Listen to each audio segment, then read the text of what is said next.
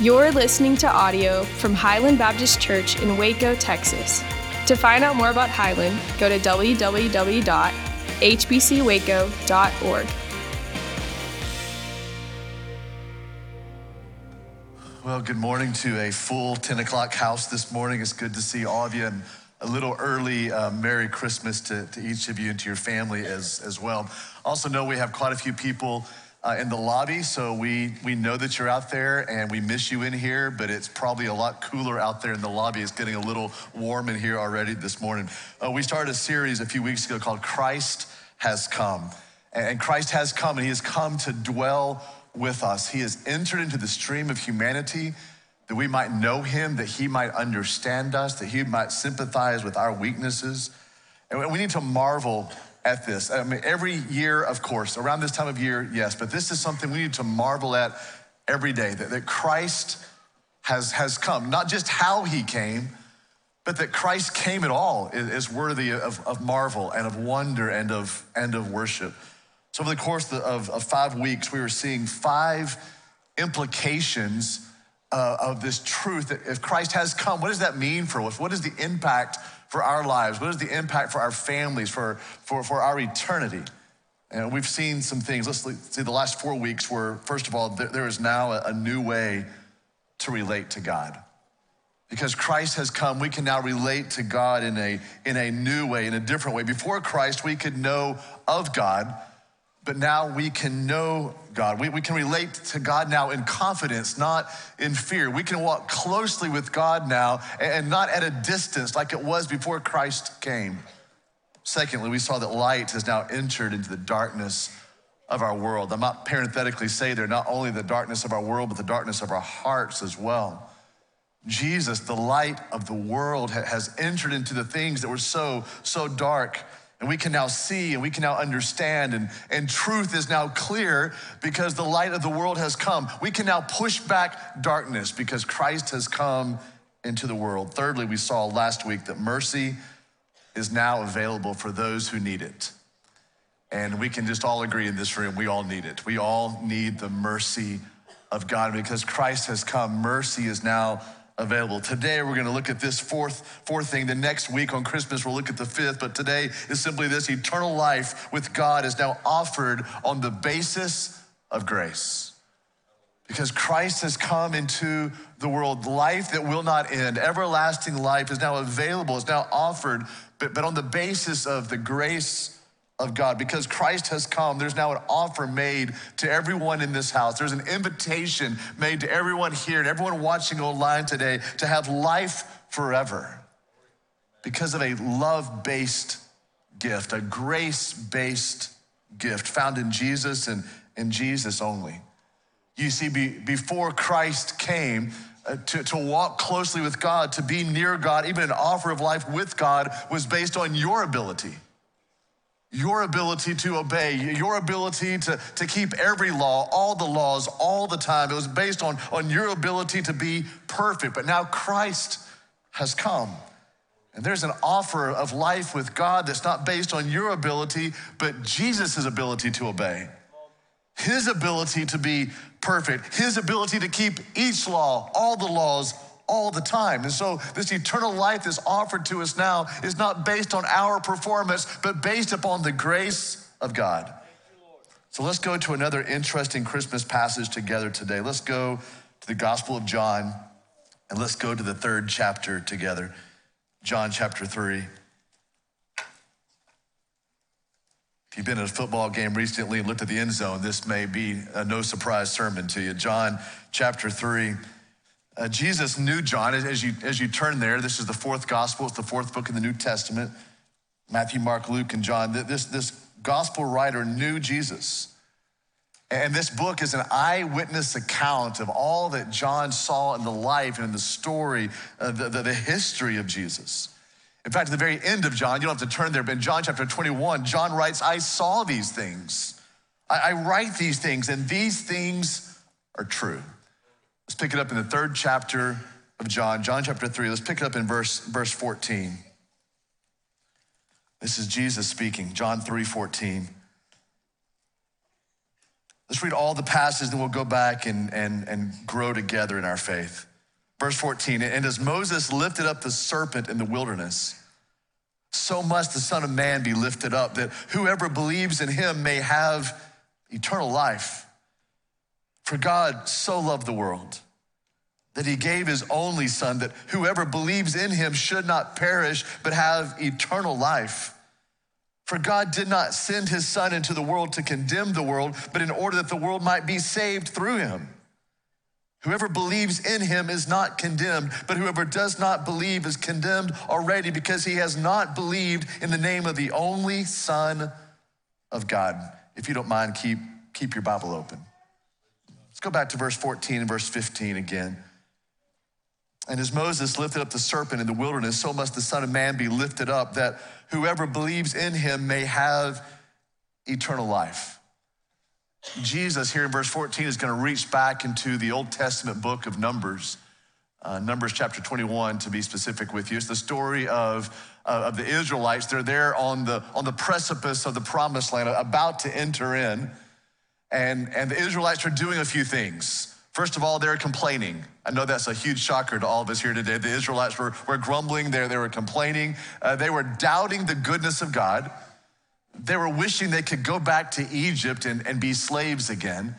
They were disbelieving God at, at his word. In fact, they were kind of in full steam ahead sin at this point. And so God sends snakes, and, and, and snakes begin to bite the Israelites. And many of the Israelites are dying now because these were venomous snakes. And so Moses prays to God and says, God, would you, would you save us? Would you rescue us from our, from our stiff, stiff-necked nature? And so God tells Moses, I want you to make a bronze snake and I want you to put it on a pole. I want you to lift that pole up and, and call the Israelites to, to look up at that, at that bronze serpent. And in doing so, they, they will live simply by looking up in belief it would bring the, the, Israelites to safety. It would bring the Israelites to, to life. And so Jesus says right here, it's the same with me. Look at me and believe. Look at me. I can, I can bring you safety. I can bring you life, and I will. Verse 16, very familiar to probably all of us in this house today. For God so loved the world that he gave his only son, that whoever believes in him should not perish, but have eternal life. John 3:16 declares God loves us without question. And this goes against some prevailing notions of who God is today in, in, in, our nation. Many people in our nation have, have differing opinions on, on who God is. Many people think that, that God is angry, that he's, he's a tyrant. Uh, others in our nation today view God as, as indifferent, as he, they see him as a, as a God who does not care, who does not see, or who is not involved, or who cannot care about the world or anyone in it. Other people view God as, as temperamental, that somehow we have to win his love or earn his, his favor. But John 3:16 stands against all those misinterpretations of God's attitude toward us and declares that God loves us. That God, He personifies love. In fact, if it has anything to do with God, it has to do with love. When you think about it, and you see this on the screen, mercy is God's forgiving love. Grace is God's undeserving love. Peace is God's comforting love. Adoption, being brought into his family, is God's choosing love. Providence is, is God's caring love. Blessings are God's nurturing, nurturing love toward us. Jesus' death and resurrection are God's resounding love throughout all of the generations. Heaven is God's rewarding love, and eternity is God's unending love. You see that the full universal scope of God's expressed character is love. It is who he is. It is how he expresses himself to everyone in this house today. He loves us. And verse 16 is so clear God so loved the world. You see, the Old Testament is, is direct so many times that God loves Israel. In fact, it makes this point so regularly and sometimes so dramatically that one might misread it to, to, to mean that God only loves Israel. That, that's how Israel itself read the Old Testament. So, this statement here in verse 16 must have blown Nicodemus away. This is who Jesus is talking to. In fact, you see back in John chapter 3, verse 1, there was a man of the Pharisees named Nicodemus. He was a ruler of the Jews. And so he has come to, to Jesus to investigate a little bit more who Jesus is and what Jesus is about. And so the very fact that, that Jesus would look to a ruler of the Jews and say, God loves the world, must have been mind blowing to him. Because it, it claims that God loves not just a certain group or a certain race or a certain nation, but God loves the world. What a radical truth that must have been to, to a Jewish leader like Nicodemus. And God does love the world. Uh, if you look around the Life Center today, you see 46 flags. those 46 flags represent the 46 nationalities in our church family. We do it, yes, because it's very interesting to see all the flags, but, but more than that, it's a visual reminder that God loves the world. And every time we walk into here, a reminder that God loves the nations. He loves all ethnicities. He loves all tribes. He loves all skin colors. He loves all languages. He loves people groups. God loves the world. It's amazing to me that God would, would bring the world to Waco. And then we receive 46 nationalities into our membership here at Highland. Chapter 3, verse, verse 17 For God did not send his Son into the world to condemn the world, but in order that the world might be saved through him. So here's the purpose of Christmas Jesus did not come to condemn us, though we deserve the condemnation. He came that through him, through Jesus, we might be rescued. We might live forever. We might have this everlasting life, that we might come to God. But this isn't some cheap grace. This isn't some in the end love wins, nor is this universal salvation for all the world. How do we know that? The next verse. Look at verse 18.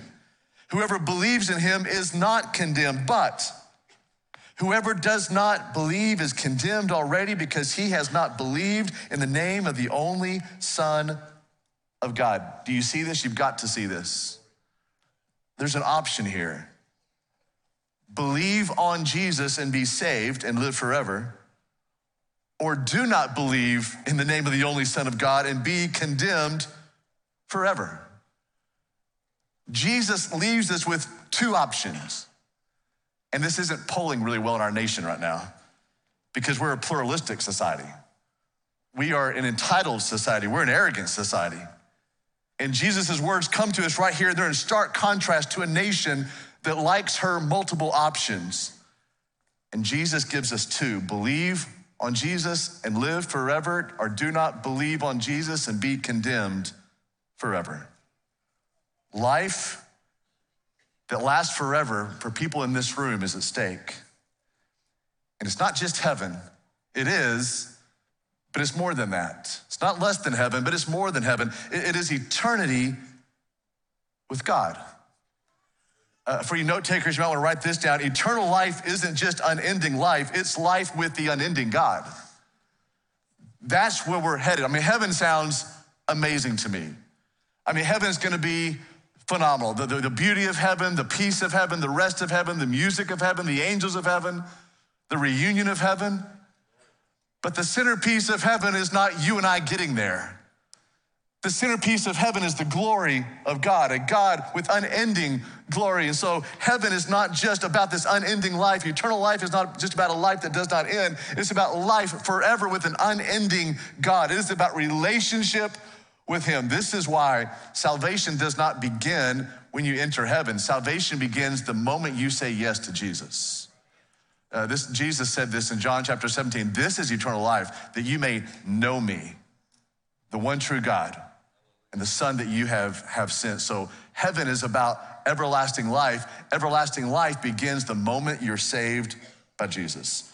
So let's just look at this passage. I'm gonna give you four things today uh, I was gonna give you three, but I thought I'd give you a Christmas present and make it four. So here, here it is the scope of God's love. Let's see the scope of God's love today. Firstly, God's love is astounding because He doesn't need to love us. I mean, God's love should just kind of stop us in our tracks because He doesn't need to love us. There's nothing forcing God to, to love us, there's nothing that requires Him to love us. In fact, when you see the condition of our world, And it may add the condition of our hearts because of the holiness of God. There's probably more that requires Him not to love us. In Himself, God has no need to love us because He is already perfectly satisfied in the Son, Jesus. We see that later on in John 3 35. The Son is already perfectly delighting in, in the Father. We see that later on in John chapter 14. And yet, in His goodness, God chooses to love us. He doesn't need to, he chooses to do so. That is what's so astounding about his love. He does not need to love us, but in his kindness, in his grace, in his goodness toward everyone in this room, he has chosen to love us. Here's the second thing we see about the scope of God's love God's love is shocking because we don't deserve his love. Uh, that, passage that says, For God so loved the world, that God loves the world is remarkable, not only in the terms of, of how big the world is, but how bad the world is. I mean, look around. There's abuse, there's, there's killing of innocent life, there's killing of preborn lives, there's oppression, there's, there's racism, there's stealing, there's robbery, there's lies. God sees all of this in the world, and yet He declares, I love the people of the world. There are people who love you and who respect you. I know this is true. But if those same people who loved you and respected you knew everything about you, everything about you? Would they still love you? Would they still respect you? See, God knows everything about you there is to know. And hear this yet He still loves you anyway. This is the true basis, really, of, of our value as, as, as people. Here's what Martin Luther said God does not love us because we are valuable, we are valuable because God loves us. It's the basis of our value as, as humanity. God doesn't love us because, as we said last week, He sees something beautiful about us.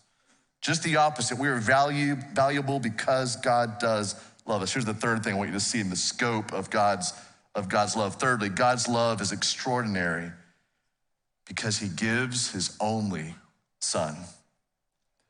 We know God's love is unmatched because He gave His one and only Son.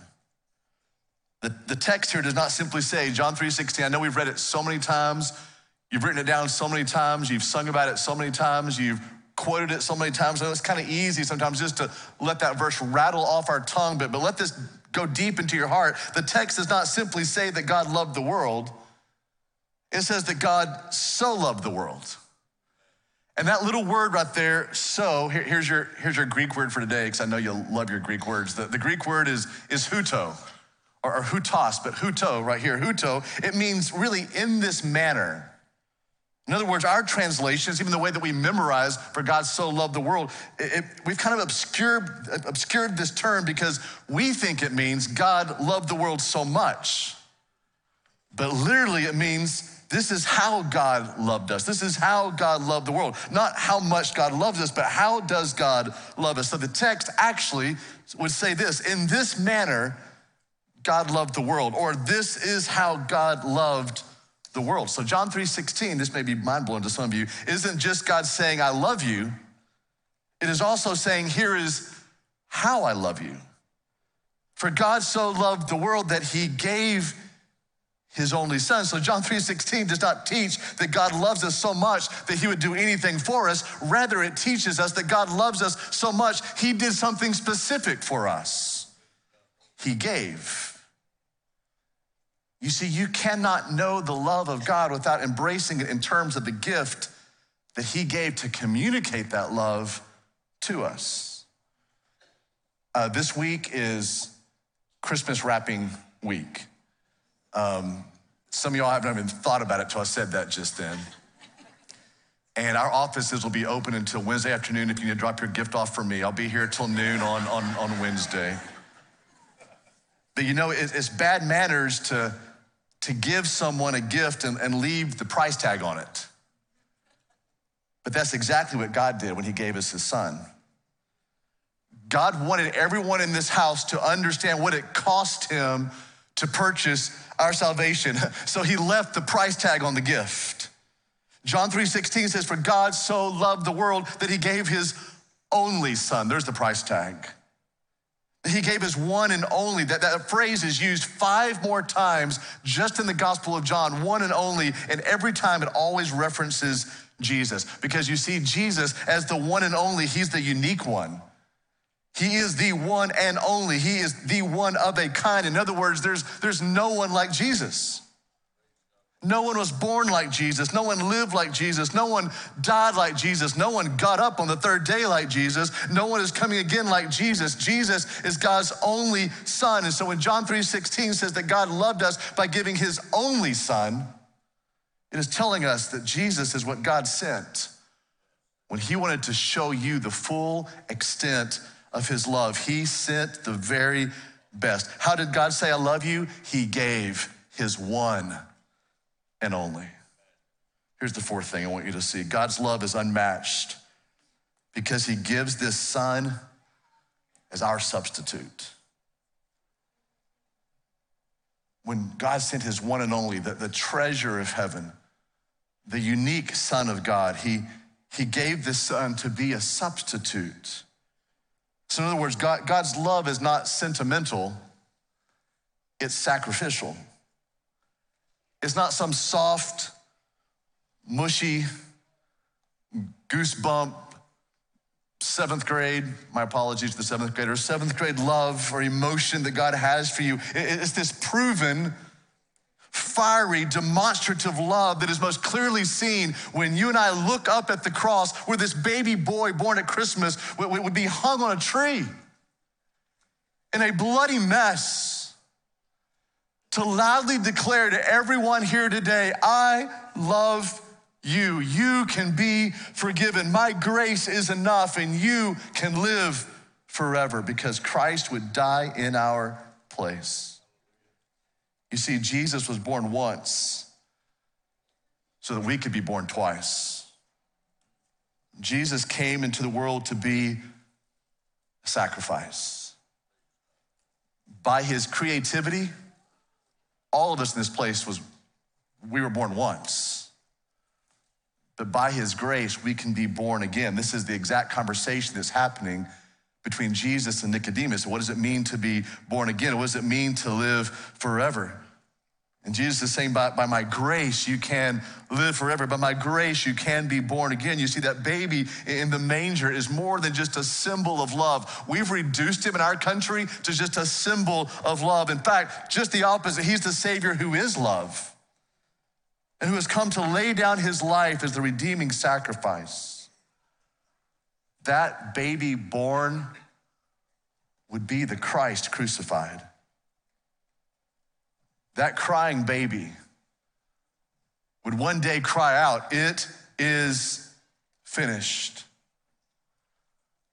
Those little arms, those little hands of that baby born in the manger would one day wrestle with death itself and would win. If all we celebrate of Christ is his birth, but not his death and his resurrection, his ascension, his, his soon return, we have an incomplete gospel. Because this Jesus, is the king who was born to die. And we remember that together today. If you would, would you take your communion packet out?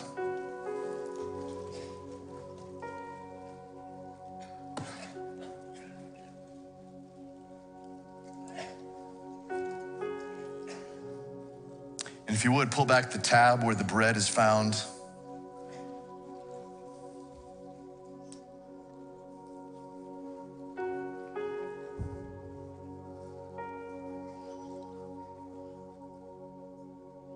For all the believers who are here today, would you take that bread and just hold it in your hand?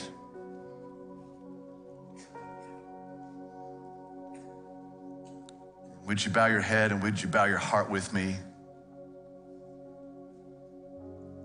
Jesus, we remember today.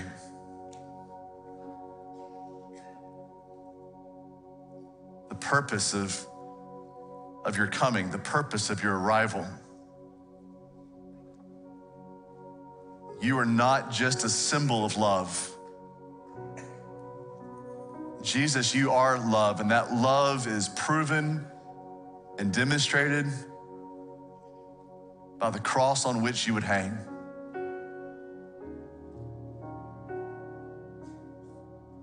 Those who believe upon the name of the one and only Son, Jesus Christ, will have life and life forever. But those who do not believe upon the name of the one and only Son, Jesus Christ, will be condemned and condemned forever. And all of us would have been condemned. Jesus, if you by your own authority had not laid your life down for us. So today we remember this sacrifice together. Daughters of God, sons of God, would you eat this bread with me, please?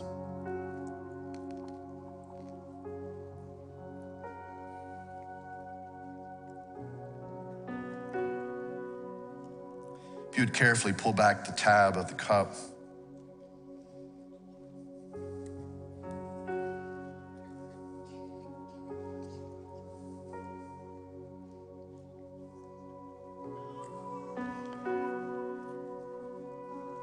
Believers, if you'd hold this cup, please, in your hand, and if you wouldn't mind again bowing your head, bowing your heart with me.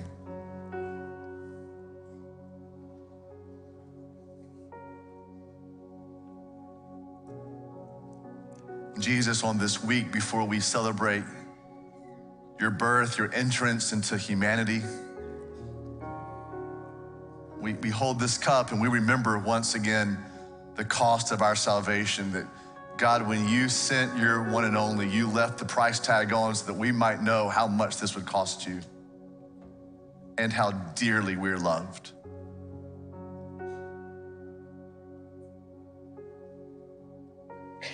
This baby was born a king, a king who would die,